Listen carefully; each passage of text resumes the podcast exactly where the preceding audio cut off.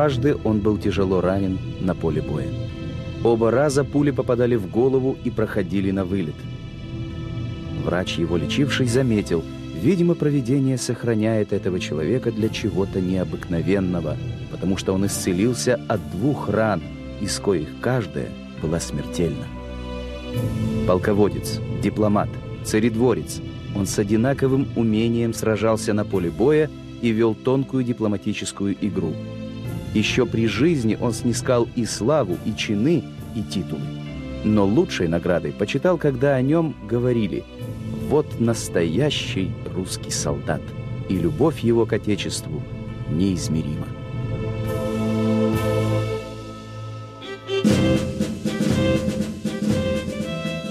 Михаил Илларионович Голенищев-Кутузов, будущий генерал-фельдмаршал и светлейший князь Смоленский, происходил из старинного дворянского рода. После окончания инженерной школы он принимал участие в русско-турецких войнах и зарекомендовал себя храбрым и способным офицером. Под началом знаменитого полководца Александра Суворова он прошел отличную школу и стал одним из самых известных и признанных российских генералов. Однако в 1802 году Кутузов попал в немилость к молодому императору Александру I. Попросив отставку, он три года находился неудел. В то время никто еще и помыслить не мог, что именно Кутузову предстоит стать военачальником, перед которым отступит непобедимый Наполеон Бонапарт.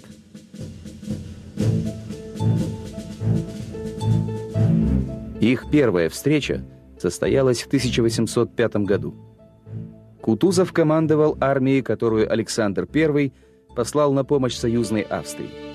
Кутузов был противником генерального сражения. Полководец, которого настораживала нарочитая слабость противника, говорил на военных совещаниях. Наполеон нисколько не трусит и явно ломает комедию. Но, увы, его никто не слушал. Находящиеся при армии русские и австрийские императоры рвались в бой – Зато когда 20 ноября 1805 года русско-австрийская армия была разбита под Аустерлицем, вину за поражение возложили на Кутузова, который был фактически отстранен от командования. Михаил Илларионович снова оказался в опале. Его отправили с глаз долой в Киев, служить военным губернатором. Через год началась русско-турецкая война. Россия терпела одно поражение за другим – император Александр был вынужден вновь назначить главнокомандующим Кутузова.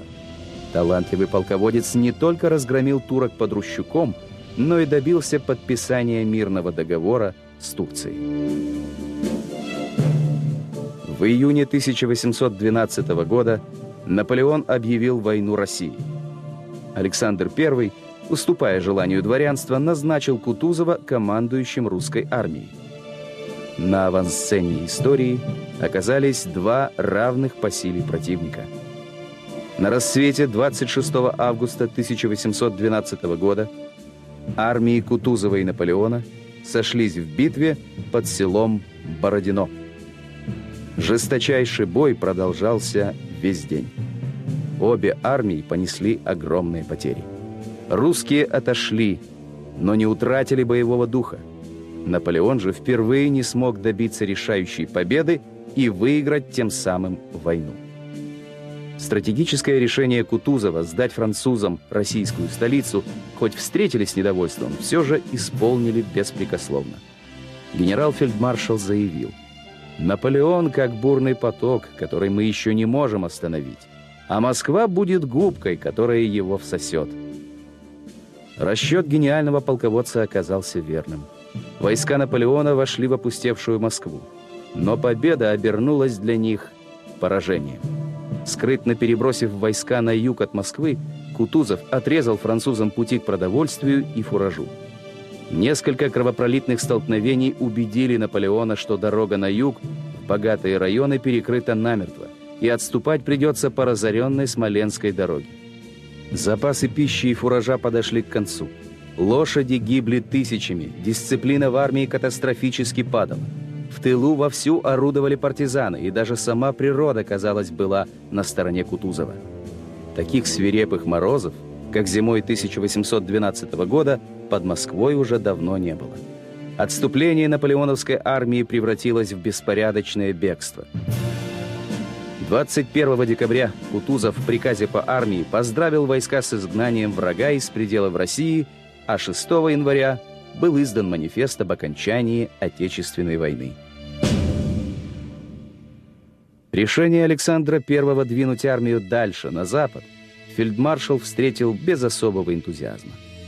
Под Лейпцигом он простудился и тяжело заболел. К его смертному одру пришел раскаявшийся Александр I.